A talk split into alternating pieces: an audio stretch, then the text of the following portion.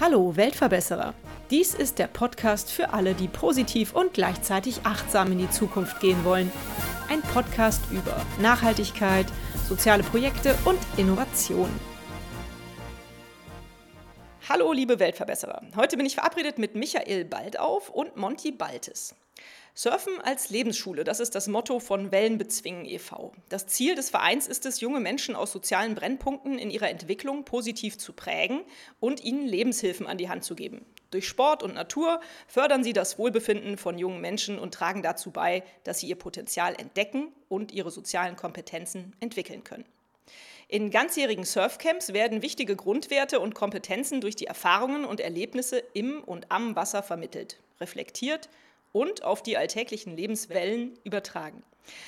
Ja, äh, Michael, vielleicht fängst du mal ganz kurz an. Du hast äh, mir verraten, du hattest äh, gestern deine erste Impfung, bist ein bisschen platt, aber ich hoffe, du kannst trotzdem ein bisschen was erzählen über die Geschichte. Wie seid ihr entstanden? Wie seid ihr überhaupt auf die Idee gekommen, sowas auf die Beine zu stellen? Entschuldigt, wenn ich äh, heute nicht so ganz auf der Höhe bin. Äh, ich hatte gestern den Johnson und ich habe den in der Nacht doch gespürt. Genau, aber ich freue mich mega hier zu sein.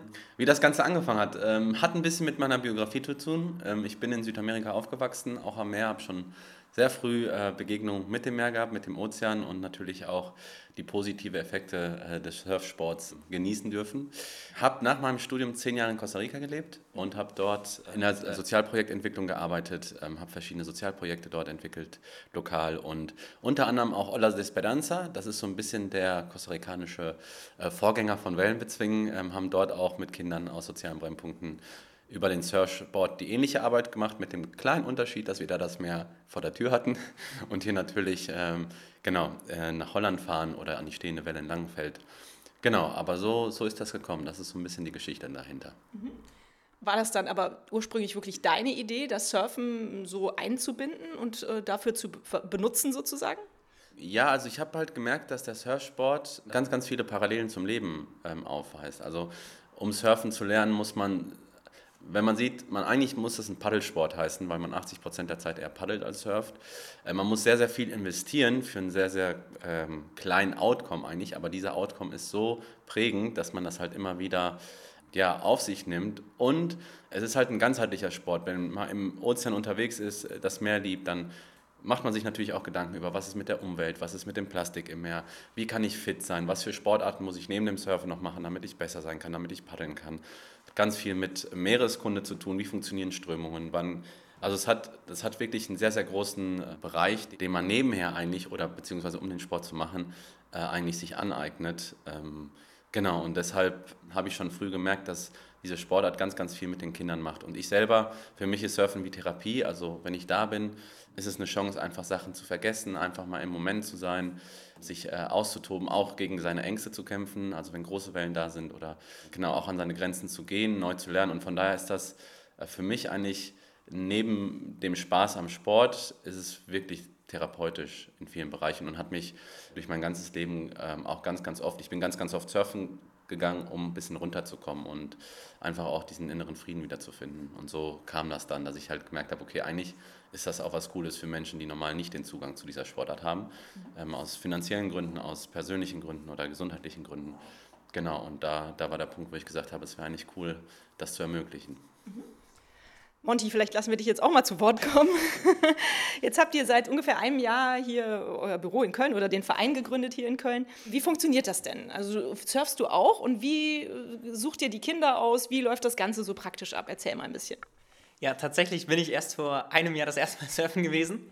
In Südfrankreich, das war richtig cool. Ich war total begeistert von dem Sport, von der Natur, von den Wellen und bin dann ab und zu mal auf der stehenden Welle, stehenden Welle gewesen. Auch letztes Jahr, ich meine im September oder Oktober waren wir in den Herbstferien mit den Kids da. Das waren ein paar Kids aus Essen, das waren ein paar Kids hier aus Köln, aus verschiedenen sozialen Brennpunkten, denen quasi so eine Perspektive irgendwie ein bisschen fehlt, die wir da unterstützen wollen und weiter bilden wollen und äh, stärken wollen, einfach in ihrem Selbstbewusstsein.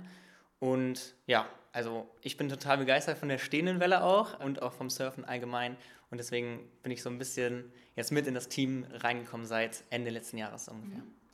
Vielleicht müssen wir den Hörerinnen und Hörern das mal kurz erklären. Was ist denn überhaupt eine stehende Welle? Wer von euch möchte dazu was sagen? Ich denke mal, dazu ist Michael wieder der Experte. Ja, ähm, wir erfahren in Deutschland seit einem Jahr einen Boom in dem Surfsport. Sur äh, Surfen ist olympisch geworden. Leon Glatzer ist gestern, hat sich qualifiziert in Salvador zur Olympiateilnahme im Surfen. Das heißt, Surfen boomt in Deutschland und gerade hier in Köln ist einer der Surf-Hochburgen, auch wenn man das nicht glaubt, aber die Nähe nach Holland. Ähm, genau. Ähm, und Langenfeld ähm, hat seit drei Jahren ähm, die Idee gehabt, in den See eine stehende Welle zu bauen. Das ist ähnlich wie vom Eisbach, kann man sich das vorstellen, äh, aus München. Die Welle funktioniert genauso, nur dass sie halt anstatt in einem Fluss einfach im See ist. Und was diese Welle an Gutes hat, ist, dass man sehr, sehr viel trainieren kann fürs Meer, ähm, Bewegungsabläufe. Aber wir nutzen diese stehende Welle jetzt gerade auch in der Corona-Zeit, weil wir nicht ans Meer fahren konnten, um so ein bisschen in das Thema ja, Wohlfühlzonen und Panikzonen und Wachstumszonen mit den Kindern zu arbeiten, weil dieses dunkle Wasser, der See, die Geräusche, alles produziert Angst und in diesem Prozess versuchen wir Schritt für Schritt diese Angst zu nehmen und dass die Kinder halt auch lernen können, mit ihren Ängsten da umzugehen. Und dafür ist diese stehende Welle super geeignet, weil das ganze Ambiente und die ist immer gleich. Sicherheit ist dort. Ähm, wir können sehr, sehr schnell eingreifen.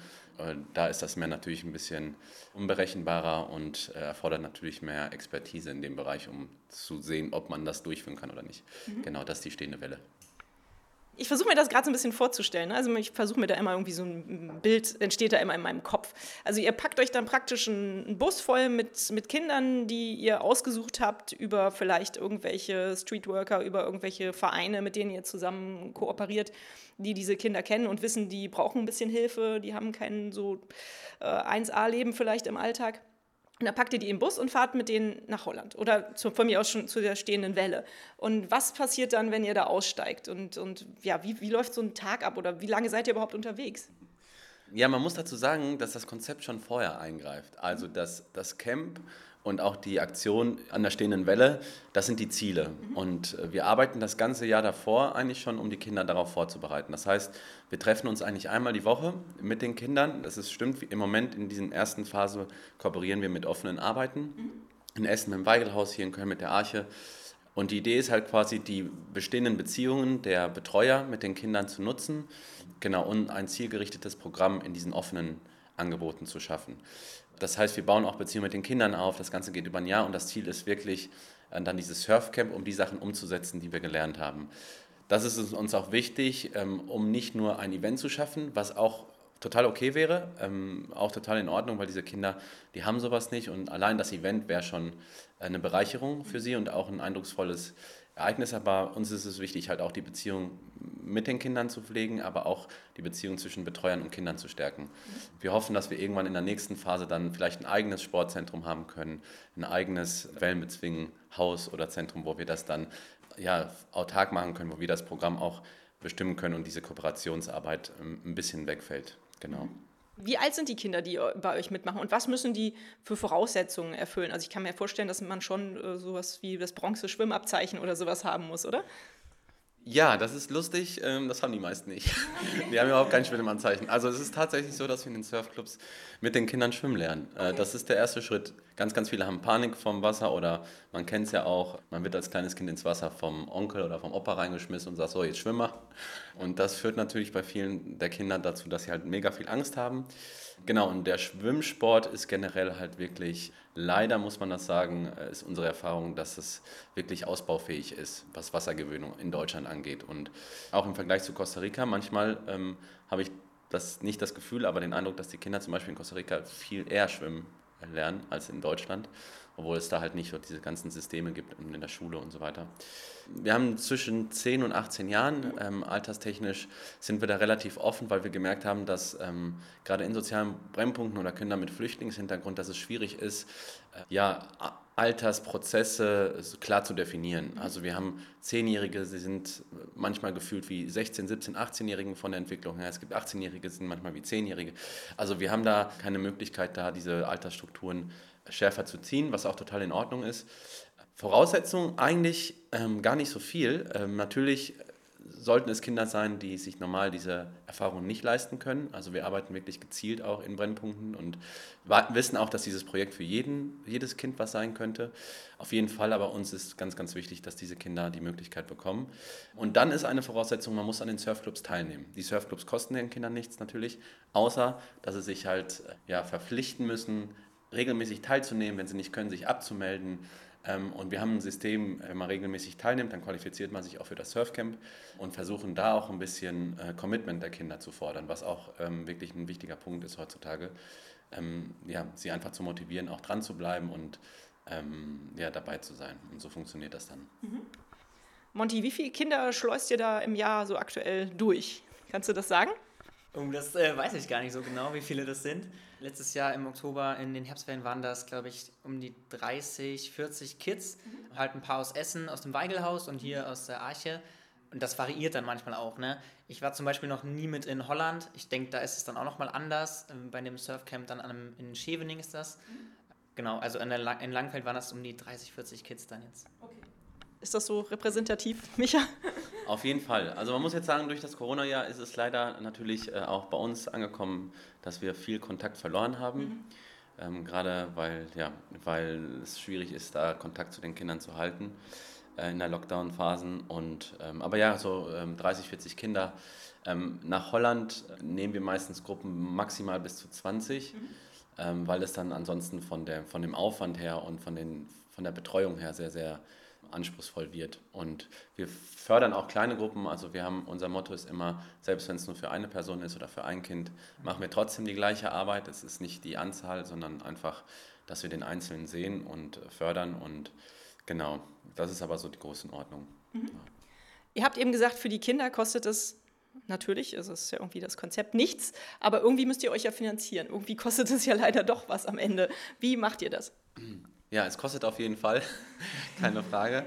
Als erstes muss ich äh, Danke sagen auch an dieser Stelle an alle, die ehrenamtlich mit anpacken. Mhm. Das ist ein ganz, ganz großer Kostenfaktor, der, den wir nicht einberechnen müssen in dem Sinne, sondern der aber da ist, mhm. dass Menschen Zeit investieren und ähm, auch freiwillig Zeit investieren, ohne irgendwie monetarischen Ausgleich zu erwarten. Mhm. Ähm, das ist ganz, ganz wichtig. Ähm, natürlich kosten die Camps was, ähm, es kostet die Organisation was. Und das wird durch Fördergelder oder auch durch Spenden. Also Menschen, die einfach sagen, ey, ich, ich möchte einen kleinen Verein oder einen überschaubaren Verein mit, mit meinen Finanzen unterstützen, da Menschen freisetzen, damit sie sich investieren können in die Arbeit. Und das gibt es wirklich und da sind wir auch super dankbar dafür, dass wir quasi so ja, die Arbeit finanzieren können. Mhm, schön. Dann bedeutet das ja auch, man kann euch wahrscheinlich helfen, indem man entweder spendet oder ehrenamtlich tätig wird, oder Monty? Genau, also quasi Zeit und Geld. genau, das sind die beiden Punkte. Wo muss man sich da hinwenden, wenn man Zeit oder Geld und beides übrig hat? Also wir haben dann eine super Website, www.wellenbezwingen.de und da ist unten eine E-Mail-Adresse, da kann man sich melden. Dann haben wir da ein Spendenkonto, wo man theoretisch auch direkt anonym einfach spenden kann, wenn man möchte. Und sonst geht das auch über Instagram. Wir haben einen Instagram-Account, da kann man sich einfach melden und dann uns eine Nachricht schreiben und dann sagen, was man gerne machen möchte, ob man irgendwie Teil von Wellenbezwingen sein möchte, in Essen, in Köln, wo auch immer. Mhm. Genau. Aber man kann nicht nur anonym spenden, sondern bestimmt auch mit einer Spendenquittung, oder? Auf jeden Fall, ja, auf jeden Fall. Die kriegt man dann auch ausgestellt. Das habe ich ja festgestellt, das ist ja so eine tolle Sache. Dann kann man das dann nachher noch von der Steuer absetzen. Mega cool. Genau, ja. Was habt ihr denn so bisher für ein Feedback bekommen auf eure Idee, auf die Umsetzung eurer Camps? Ähm, ja, vielleicht erzählt ihr mal ein bisschen, wer möchte dazu was sagen? Micha. Der müde Micha. Der müde Micha, der geimpfte Micha. Ich bin ja, ja total glücklich, dass ich die Impfung jetzt habe ja. und auch äh, die Arbeit mit den Kids ein bisschen entspannt. Ja, Feedback. Das ist, ähm, man muss sagen, die therapeutische Wirkung von Surfen ist in Deutschland noch nicht etabliert oder beziehungsweise wir sind gerade dabei. Wir haben gerade den äh, Dachverband für Surftherapie in Deutschland gegründet. Auf internationaler Ebene ist allerdings Surftherapie schon ein feststehender Begriff. Also es gibt Studien dazu, es gibt Arbeiten dazu, ähm, wo, wo auch die Wirkungsweise von Surfen gemessen wird. Was macht das Wasser mit uns? Ähm, was macht der Sport mit uns? Was macht die Gemeinschaft mit uns? Und am Anfang ist es, oder die letzten Jahre war es natürlich ein bisschen Lobbyarbeit. Manchmal, wenn man von dem Projekt erzählt, glauben die Leute, dass man irgendwie am Strand sitzen würde mit einer Pina Colada und ja, Hauptsache surfen will. Ähm, das Erste, was ich eigentlich Leuten sage, die hier ehrenamtlich anfangen, ist, dass wenn man hier arbeitet, wahrscheinlich nicht zum Surfen kommt oder ganz selten. Und ähm, da muss man erstmal so ein bisschen die Vorstellung und auch ähm, ja, das Image von Surfen ein bisschen zurechtrücken. Ähm, ich sehe Surfen als ein wirklich sehr anspruchsvollen Sport, ähm, wo man sehr, sehr viel Know-how haben muss, ähm, um auch solche Camps sicher durchführen zu können. Die surftherapeutische Wirkung, das merke ich an den Kids, also die Feedbacks der Kids ist halt mega. Es ist einfach schön, wenn man sehen kann, dass Kinder wieder zu Kinder werden und dass sie aus ihren Strukturen ausbrechen. Ähm, haben auch ganz viel mit Clankindern zu tun, zum Beispiel in Essen.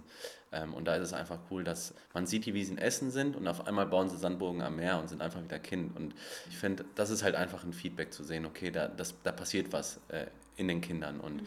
das wollen wir aufgreifen und das wollen wir dann quasi wieder anwenden auf ihren Alltag. Genau, und ansonsten äh, muss ich ganz ehrlich sagen, erfahren wir auch sehr viel Unterstützung. Also wir sind hier in der Nähe der Spoho, unsere Büronachbarn, Wellenreitverband oder auch Stadtsportbund, die freuen sich eigentlich über innovative Projekte, ähm, weil Surfen jetzt nicht so das ist, was man so kennt. Da muss man erstmal überlegen, hey, wie kann das helfen, wie kann man das überhaupt umsetzen, wie funktioniert das. Ja, und wir haben dadurch aber auch die Chance, quasi diese therapeutische Wirkung des Surfens in Deutschland zu etablieren und da auch irgendwie Maßstäbe zu setzen, Rahmen zu setzen. Und das macht auch Spaß, weil man etwas entwickelt, was bisher noch nicht so da war oder beziehungsweise noch nicht so ja, angenommen war. Und genau das ist ein schöner Nebeneffekt von dem Ganzen. Mhm. Du hast uns ja eben schon ein bisschen von deinem Background erzählt, dass du in Costa Rica gearbeitet hast, dass du schon lange surfst. Was ist denn eigentlich deine, dein Studium gewesen oder deine Ausbildung? Was steckt dahinter? Ich habe tatsächlich Theologie studiert. Ah, okay, cool. Ja, habe mich in den letzten zwei Jahren aber auf so Entwicklungsarbeit spezialisiert, weil mein Wunsch war eigentlich immer oder ist immer quasi Menschen, die nicht die Möglichkeit dazu haben, in ihrer Entwicklung zu fördern. Das war schon immer mein irgendwie Herzenswunsch. Ich habe das durch meine Eltern auch mitbekommen. Meine Eltern waren in Peru und wir hatten auch so eine Sozialstation für Kinder, wo sie halt regelmäßig Essen bekommen haben. Wir sind mit diesen Kindern aufgewachsen, die in den Slums gelebt haben. Von daher war es für mich schon seit Kind auf, so biografisch gesehen, äh, total das Herzensanliegen da, halt, ähm, mich rein zu investieren und in die Kinder zu investieren. Und ähm, habe mich quasi in der Zeit, dadurch, dass es ja noch nicht, man kann leider Surftherapie noch nicht studieren, vielleicht irgendwann, also sollte man das irgendwann können, jetzt haben wir es gesagt. Aber das war viel auch einfach äh, durch Erfahrungen, durch Weiterentwicklung, Projektmanagement, sich äh, fortzubilden und so weiter und so fort, um das halt zu schaffen und dann zu gucken, wo kann, muss man sich fortbilden, damit man halt ähm, ja, anpassen kann, welche Menschen kommen dazu, Psychologen und so weiter, die halt auch dann noch Know-how reinbringen können, äh, Betreuung mit reinbringen können und das ist halt eine Teamarbeit und im Endeffekt äh, nimmt man ganz, ganz viele verschiedene Bereiche. Das ist wie beim Surfen, man hat so viele Bereiche und genau, das ist auch in der Mitarbeit. Also man kann als Einzelperson das gar nicht abdecken, sondern ich glaube, jeder hat da seine Expertisen und man muss schauen, dass das Team so breit gefächert ist, auch, dass man da die verschiedenen Bereiche abdecken kann. Mhm. Ja, das glaube ich. Ihr habt auch noch so ein schönes Motto, da musste ich gerade dran denken, das stand auf eurer Homepage. Nicht aufhören, Gutes tun zu wollen, oder? Ist es so ungefähr? Genau, das ist die Grundmotivation. Ja. Das ist ein Vers aus der Bibel. Vielleicht ist da noch mein Theologiestudium verankert. Muss man ja ein bisschen mal.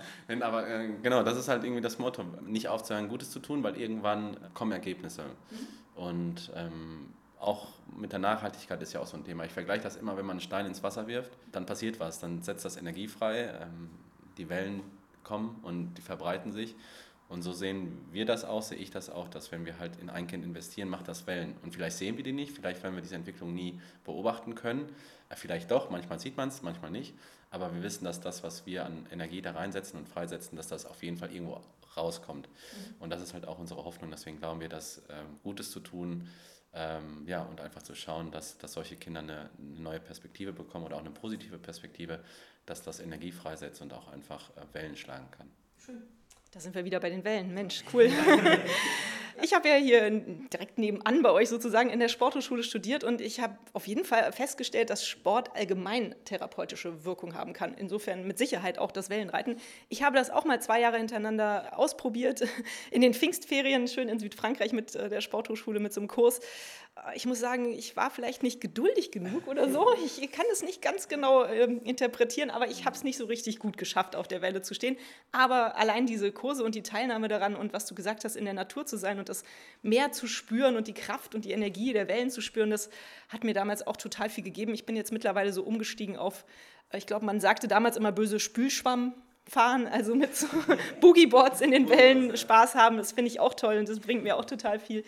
Aber insofern, ich kann das total nachvollziehen. das ist ein ganz wichtiger Punkt, das ja. mit, der, mit der Geduld. Ja. Also das Surfen, das ist einfach, man muss geduldig sein. Man, man, man hat das nicht im Griff. Ja. Also man ist in, in einem Element, das man lernen kann, also zu nutzen. Es klappt nicht immer. Mhm. Und die Frustrationstoleranz beim Surfsport ist halt, also bei vielen, gerade Sportlern, die halt auch natürlich leisten wollen und auch so geprägt worden sind, ja, da muss man erstmal lernen, dass man das halt nicht beeinflussen kann, dass man ein Teil von etwas ist. Und gerade solche Punkte wie zum Beispiel Geduld lernen, also ganz ehrlich, ich war so oft im Wasser und war ungeduldig und habe auf die Wellen und manchmal bin ich drei Stunden im Wasser gewesen und habe eine Welle gesurft und dann denkt man sich so, es macht halt was mit einem und Geduld ist ein ganz, ganz großer Punkt. Also ja, das hat dann wieder so einen Alltagsbezug einfach ja. zu dem Leben der Kids. Also, dass man einfach beim Surfen was lernt, was man im Alltag auch gebrauchen kann einfach. Ja, mittlerweile ist mein größter Geduldförderer mein Sohn. Der zwingt mich auch dazu, Geduld zu haben. Das ist auch nicht ganz verkehrt. Monty, vielleicht kannst du noch mal ein bisschen was sagen. Was ist eure große Vision? Was denkt ihr? Also, Micha hat es eben schon so ein bisschen anklingen lassen. Vielleicht habt ihr irgendwann ein eigenes Haus, äh, wo die Kinder praktisch äh, dann äh, lernen können. Aber was, woran denkst du, wenn du denkst, so in zehn Jahren? Ja, das ist äh, ein ganz cooles Thema. Also wir sind jetzt ja im Weigelhaus und in der Arche am Start und kooperieren mit denen und sowas irgendwann quasi eigenständig zu haben, dass wir mehr Mitarbeiterinnen und Mitarbeiter haben, dass die Kids einfach zu uns kommen können, dass wir sie wissen, dass wir die Anlaufstelle sind, wo sie hinkommen können, wo wir mit denen verschiedene Programme machen. Jetzt es wurde ein Surfskate ähm, geschrieben von Micha und einem Kollegen, wo wir skaten können, irgendwelche Aktivitäten machen können, Sport treiben können und wo man aber auch weiß, dass man irgendwie so einen sicheren Hafen hat, wo man als Kind hinkommen kann und weiß, da sind coole Leute, mit denen machen wir coole Sachen, machen Sport, bewegen uns, werden gestärkt, einfach das Selbstbewusstsein der Kids stärken und nebenbei halt noch einfach cool surfen. Also, wie cool ist das denn? Auf jeden Fall. Ich frage meine Interviewgäste eigentlich auch immer nach einer schönen Geschichte, die sie verbinden mit ihrer Zeit. Ja, wenn ihr jetzt an das Wellenbezwingen, an die Gründung und alles und an die Erlebnisse, die ihr bisher miteinander hattet, denkt, was für Geschichten könnt ihr erzählen? Ich möchte von jedem eine haben. Boah, muss ich mich auf eine beschränken? Ja, ja das wird hart, das wird hart. Ähm, ich glaube, was mich halt, was mich wirklich beeindruckt, ist ähm, die Reaktion der Kinder zu sehen. Also dadurch, dass man die ja kennt oder auch den Prozess mit ihnen durch das Jahr macht, ähm, lernt man natürlich auch was aus ihrer Vergangenheit, ähm, aus ihrem Umfeld.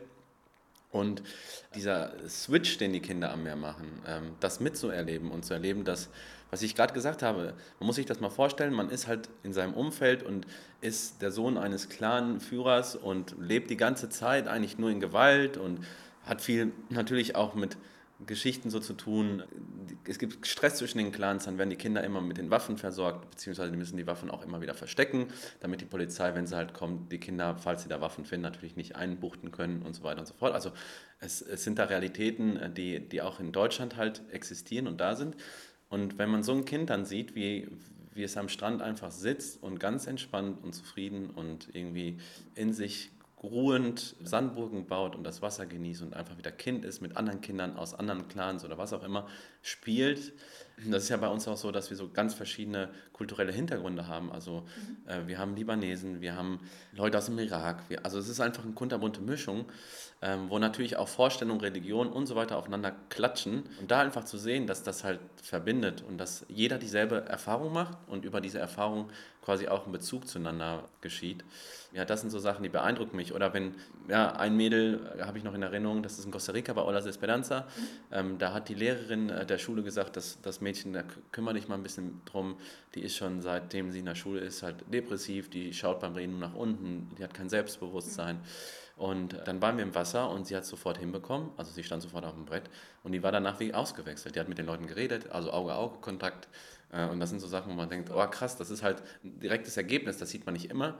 Ähm, aber das sind so diese Momente, wo, wo ich halt sage, es lohnt sich total. Und es ist halt schön, wenn Kinder einfach wieder Kinder sein können, wenn sie Sport machen können und vor allem, wenn sie merken, hey, sie können was schaffen, sie sind was wert. Ähm, und ich glaube, das sind diese Momente, wo ich äh, merke, es lohnt sich. Mhm. Und du, Monty? Ja, also wie, wie Micha schon sagte, einfach die Freude zu sehen, ne? dass die Kids einfach strahlende Gesichter haben und merken, ey, ich kann auf dem Brett stehen, ich krieg die Welle, ich kann paddeln und ich surfe jetzt einfach. Das ist einfach super cool. Und letztes Jahr war das eine stehenden Welle, da haben das ein paar Kids hinbekommen. Die konnten dann die Welle quasi reiten und standen dann und dann haben die die Idee gehabt, einfach sich nebeneinander so eine kleine Kette zu bauen und Brett für Brett nebeneinander zu stehen und waren einfach wie so ein Team, die sich einfach gegenseitig gestützt und gehalten haben. Das war einfach, das war ein echt cooles Erlebnis so. So Teambuilding einfach. Ja, cool, das glaube ich. Jetzt erzählt ihr von den schönen Dingen. Ich kann mir vorstellen, es gibt ja aber auch immer mal wieder Probleme. Also vor allem, wenn, so wie Micha eben gesagt hat, Religionen oder Clans aufeinandertreffen, ja, was die Kinder ja vielleicht auch irgendwie im Hinterkopf haben, auch wenn es von ihren Eltern vielleicht kommt. Oder keine Ahnung, vielleicht ist auch ein Kind, was dahin kommt, total überfordert erstmal mit der Situation. Was für Probleme sind da schon aufgetreten? Das ist auch eine große Brandweite. Natürlich sind es Kinder aus verschiedenen Hintergründen. Wir haben letztes Jahr zum Beispiel angefangen oder vorletztes Jahr schon dass wir gerne Kinder mit Flüchtlingshintergrund, mit Kindern mit Migrationshintergrund ähm, zusammen in eine Gruppe stecken möchten. Mhm. Ähm, denn wir haben halt gemerkt, dass gerade Kinder mit Migrationshintergrund in den Kindern mit Fluchthintergrund äh, einfach auch so Opfer sehen, mhm. äh, dass sie endlich das, was sie abbekommen, quasi weitergeben können an jemand Schwächeren mhm. in, in dem Ganzen. Und ähm, diese Entwicklung haben wir gesehen und dann haben wir versucht oder versuchen dagegen zu steuern. Es birgt natürlich sehr, sehr viel Konfliktpotenzial. Also natürlich haben wir auch Schlägereien. Es gibt eine Situation im Surfclub, das, das war kritisch, kann ich auch erzählen, weil das passiert einfach.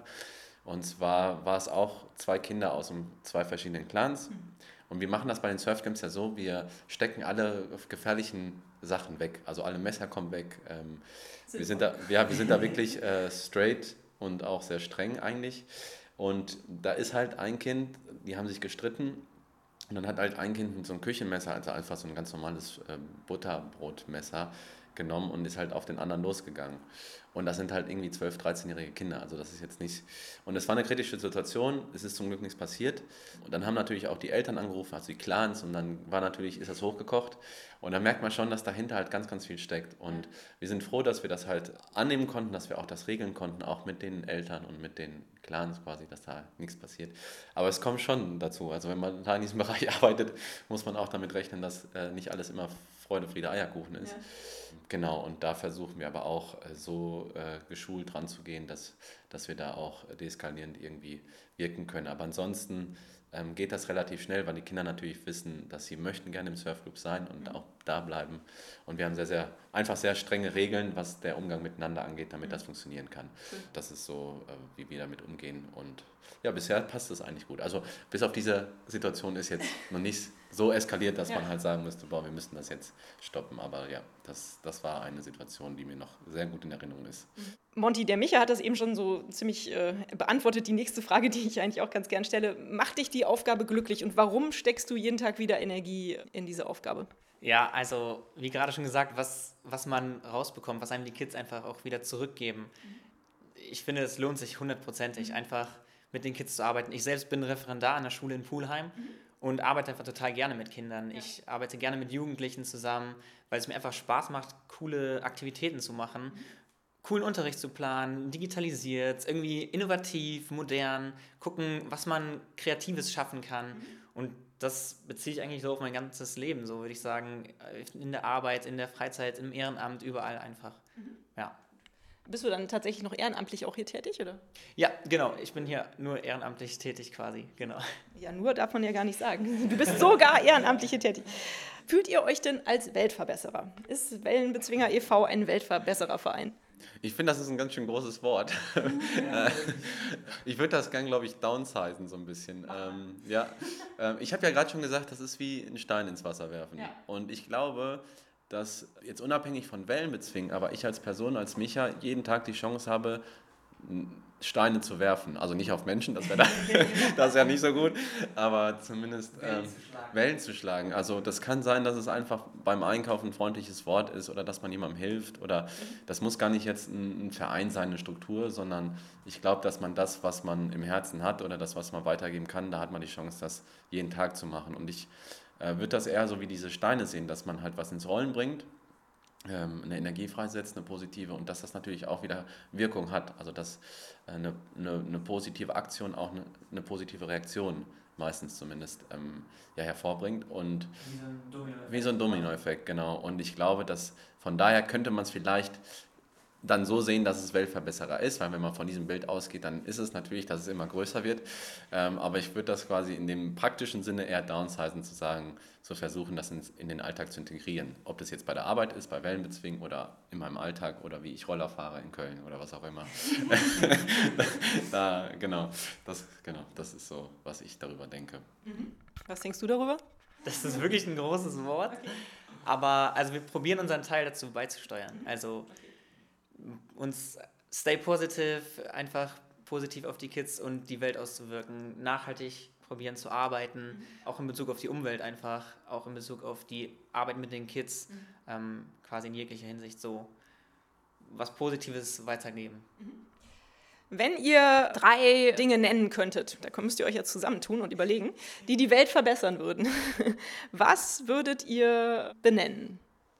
Monty, diesmal fängst du an. Ja, ich würde, also jetzt drei konkrete Dinge, ich weiß nicht, es gibt diese Agenda, die 17 nachhaltigen Entwicklungsziele. Das ist zu viel. Agenda, ja.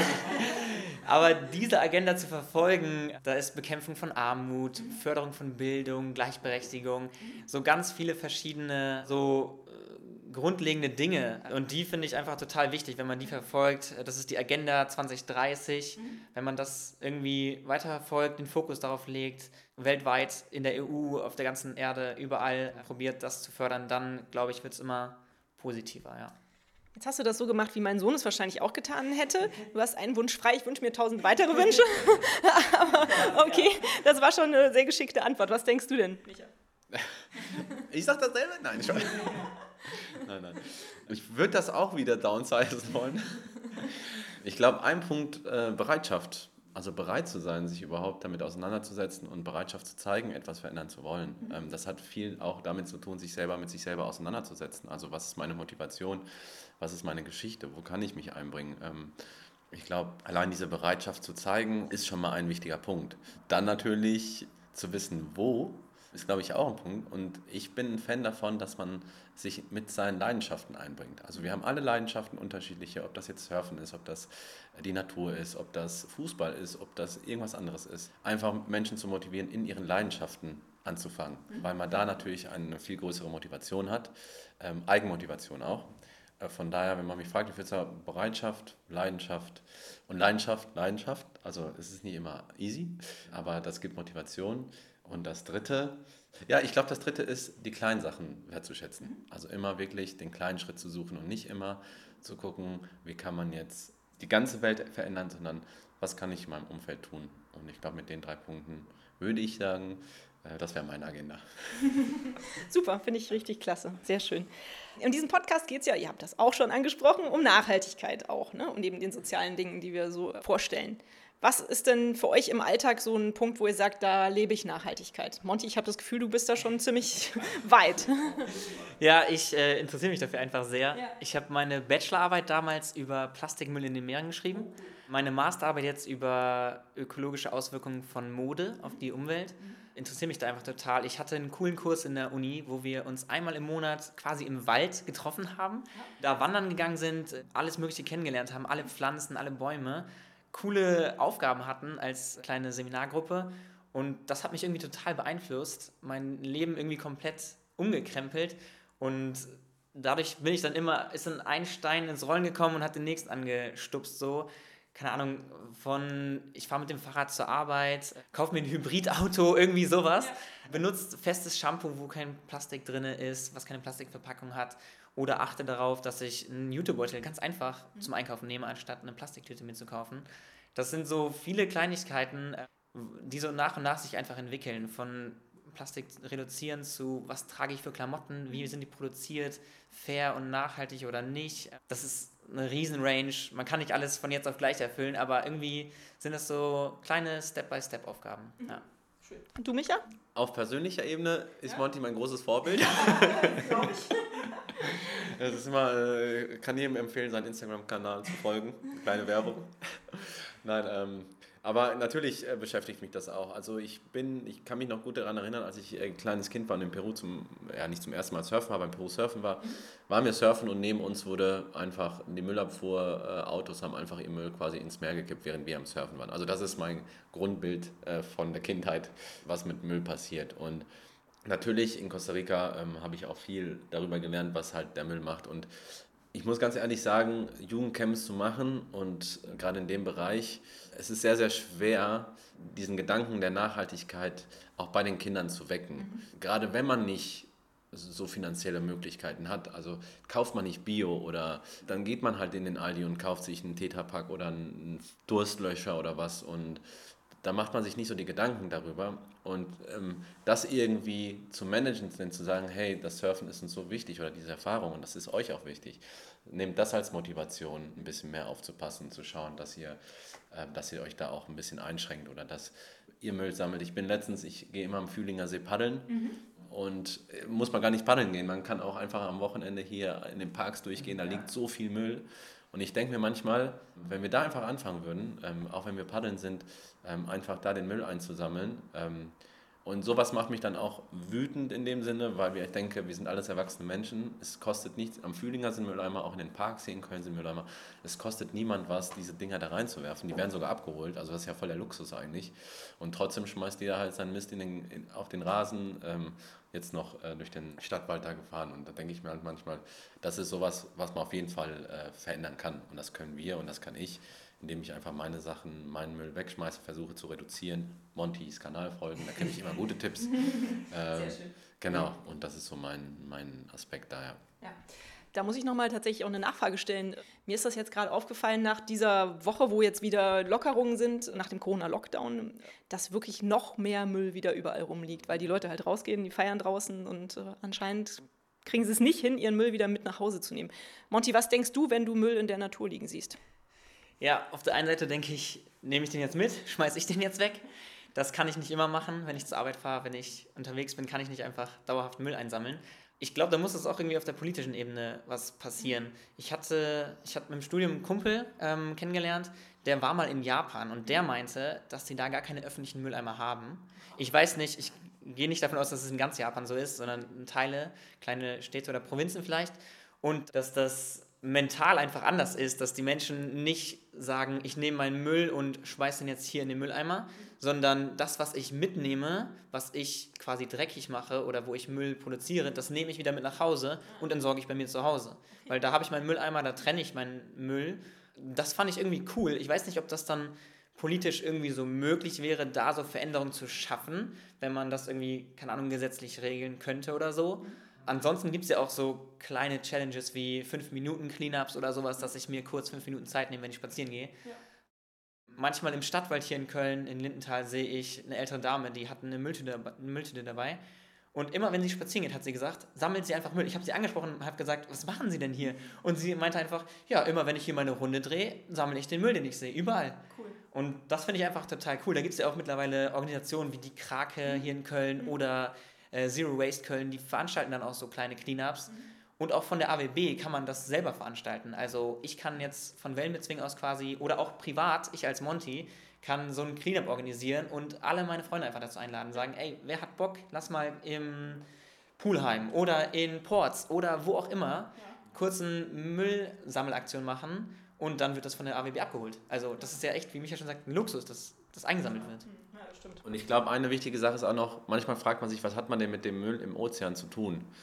Und wir haben mit den Kindern auch in der Vorbereitung der Weg des Mülls, zum Beispiel, wenn ich eine Flasche in den Rhein schmeiße, was passiert denn da eigentlich mit dem? Und die Wege einfach auch nachzuskizzieren, was mit dem Müll eigentlich passiert. Also wenn ich was in den Rhein schmeiße, das ist irgendwann im Meer. Und wenn es irgendwo ins Meer kommt, dann ist es irgendwann auf der anderen Seite der Welt. Und so geht das halt weiter. Und von daher auch diese, diese Gedanken halt auch so ein bisschen oder diese Bildung da zu schaffen, dass dass es wirklich, ein, ja, dass es wirklich einen Unterschied macht, seinen Müll da zu entsorgen, wo er hingehört. Und das sind halt wieder diese kleinen Steine, die man machen kann. Also ich kann das für mich entscheiden, ich kann das für mich machen. Ich kann natürlich auch Müll einsammeln von anderen und wir können dafür halt Awareness schaffen im Endeffekt. Ne? Und auch das machen wir mit den Kindern, die kulturell vielleicht nicht so geprägt sind, dass sie ihr Müll, ja, dass das irgendwie ein Thema ist oder dass das irgendwie, ja, kann. Und ähm, ja, da einfach auch ein bisschen zu bilden und Awareness zu schaffen. Mhm. Ja. Ja, super, das ist doch vielleicht ein schöner Schluss. Jetzt sind wir auch ein bisschen vom Wellenreiten abgekommen, ja. aber ähm, das ist mir halt auch immer super wichtig, dass man diese Themen anspricht und ich merke, für euch ist das ja ebenso und außerdem ist es ja auch ein großes Ganzes, also was Micha eben gesagt hat, also den Kindern das mit auf den Weg zu geben, ist, finde ich, auch eine wichtige Sache. Als allerletzte Frage, ihr Lieben, stelle ich immer eine nach einem Buchtipp. Ich habe schon gesehen, Monty hat hier ein Buch liegen. Möchtest du uns das empfehlen, Monty? Ja, also eigentlich wollte ich als erstes Factfulness empfehlen, okay. weil das finde ich einfach sehr cool. Das ist von Hans Rosling, das ist ein Norweger, glaube ich. Der kam aus Norwegen, ist mittlerweile aber auch schon verstorben. Der war Arzt, hat, glaube ich, in Norwegen mit Ärzte oder Schweden, ich weiß es nicht genau, Ärzte ohne Grenzen mitgegründet, war ein Wissenschaftler, hat ziemlich viele coole Sachen gemacht und hat mit ich glaube, ähm, seinem Sohn und seiner und der Frau von seinem Sohn, glaube ich, dieses Buch geschrieben. Die haben das dann zu Ende geführt. Und da geht es einfach darum, wie die Welt heute aussieht, was wir geschafft haben, wie wir Dinge verändert haben, wie wir durch Impfungen, durch Gesetze die Welt irgendwie verbessert haben. Organisationen, wie, die, die sich um Kinder kümmern, die sich äh, darum sorgen, wie es mit dem Welthunger aussieht. Und da weist er so auf, dass in unserem Kopf sehr vieles sehr negativ dargestellt ist, durch vermutlich auch die Medien, man immer von Katastrophen, Katastrophen hört, von irgendwelchen Anschlägen, was auch immer. Und der zeigt einfach auf, wie viel wir geschafft haben, wie positiv die Welt eigentlich schon geworden ist, wie wir uns positiv entwickelt haben. Mhm. Das finde ich sehr cool. Ja. Und äh, ich habe noch, äh, das lese ich jetzt gerade, das heißt Nachhaltig Leben jetzt von Mimi Sewalski, heißt sie, glaube ich. Ja. Und das finde ich cool, weil das einen richtig krassen Alltagsbezug hat. Da sind Kapitel über nachhaltige Mode, wenn ich nicht so viel Geld habe, dass ich dann einfach vielleicht nicht für 50 Euro mir ein T-Shirt kaufe. Das ist ja klar, das kann ich mir auch nicht leisten so ähm, sondern dass ich dann bei Vinted oder bei eBay Kleinanzeigen gucken kann, mhm. dass ich meine Freunde frage. Ich habe auch einen Pulli von Micha zum Beispiel, den ich total cool finde, so, ne? Also wenn ihm was nicht mehr gefällt, dass man dann einfach tauscht, so. Ja. Thema Mode, Thema Wohnen, Thema Ernährung, super viele Themen abgedeckt, Energie und Haushalt, alles mögliche. Mhm. Und das kann ich echt wärmstens empfehlen. Hast du auch noch eins oder reicht das erstmal? Aber wir haben auf jeden Fall den besten Umweltbeauftragten bei uns im. Ja, definitiv. Das sagt man, sagt man doch jetzt immer Sustainability Manager. Auf jeden Fall, das ist auf jeden Fall dein Posten, Monty. ja, sehr gut. Kommt auf die Visitenkarte. Ja, ich habe tatsächlich auch ein äh, Buch, das ist, äh, hat äh, dann wieder ein bisschen mehr mit Wasser und Meer zu tun. Ähm, aber ich glaube, das äh, passt ja gut zusammen. Das heißt äh, Blue Mind. Das kennt man auch eigentlich in dem Bereich, wenn man sich so ein bisschen mit Surfen ähm, und die Wirkung von Wasser auf uns Menschen oder die positive Wirkung von Wasser, Meerwasser auf uns Menschen. Das ist von Wallace Nichols und es geht halt darum, wie Wasser uns glücklicher macht. Mhm. Und äh, kann ich sehr gut empfehlen. Äh, Blue Mind auf jeden Fall eine sehr gute Lektüre. Ich weiß, dass es beim Surfen auch immer so viele coole Filme gibt. Hast du da nicht auch noch einen Film auf Lager, den du empfehlen kannst? Boah, da gibt es so viele. Ja, eben, deshalb. Geht es um das Surfen an sich oder geht es um, ganz ehrlich, es gibt auf Netflix, äh, gibt es einige Surf-Dokus, die ja. ich wärmstens empfehlen kann. Ich glaube, einen in Skandinavien sogar, das ist eine mega coole Doku. Aber sowas wie Seaspiracy oder so, ich meine, das kennt ja jetzt gerade jeder, weil es gerade aktuell ist. Da gibt es wirklich einiges, was ums Thema mehr, mehr sich dreht. Oder äh, Hallo, mein Name ist Krake oder so, das ist ja jetzt auch auf Netflix gerade mhm. neu. Da geht es halt um einen Taucher, der halt so eine Beziehung zu so einem Kraken aufbaut. Mhm. Und das sind halt so coole Insights, finde ich, äh, was das mehr alles bieten kann. Von daher, da, da kann man einfach mal Surf bei Netflix oder wo auch immer eingeben und dann kommen ganz, ganz viele Sachen, die gut sind. Lieber Monty, lieber Micha, das war es dann auch schon mit unserem Interview. Ich danke euch ganz herzlich für eure Zeit. Ich finde Wellenbezwingen e.V. ein super Projekt. Es ist absolut förderungsdürftig und willig und wie auch immer. Also man kann da was dran tun. Äh, wenn ihr ehrenamtlich Lust habt, was zu tun, wenn ihr Geld habt, wenn ihr Zeit habt, dann meldet euch bitte hier bei Micha und Monty. Die Links zu der Homepage und alles findet ihr wie immer in den Show Notes. Und ja, vielen Dank für das tolle Interview. Vielen Dank auch. Sehr gerne. Ja, cool. Vielen Dank. Es hat uns echt gefreut. War richtig cool. Schön. Und hat es euch gefallen? Seid ihr inspiriert, berührt? Habt ihr eine Idee für eine neue Podcast-Folge oder Verbesserungsvorschlag für mich? Dann hinterlasst mir doch eine Bewertung oder einen Kommentar. Ich freue mich drauf. Ihr findet die Weltverbesserer regelmäßig hier an dieser Stelle. Abonniert den Podcast doch gerne. Bis bald, eure Birte.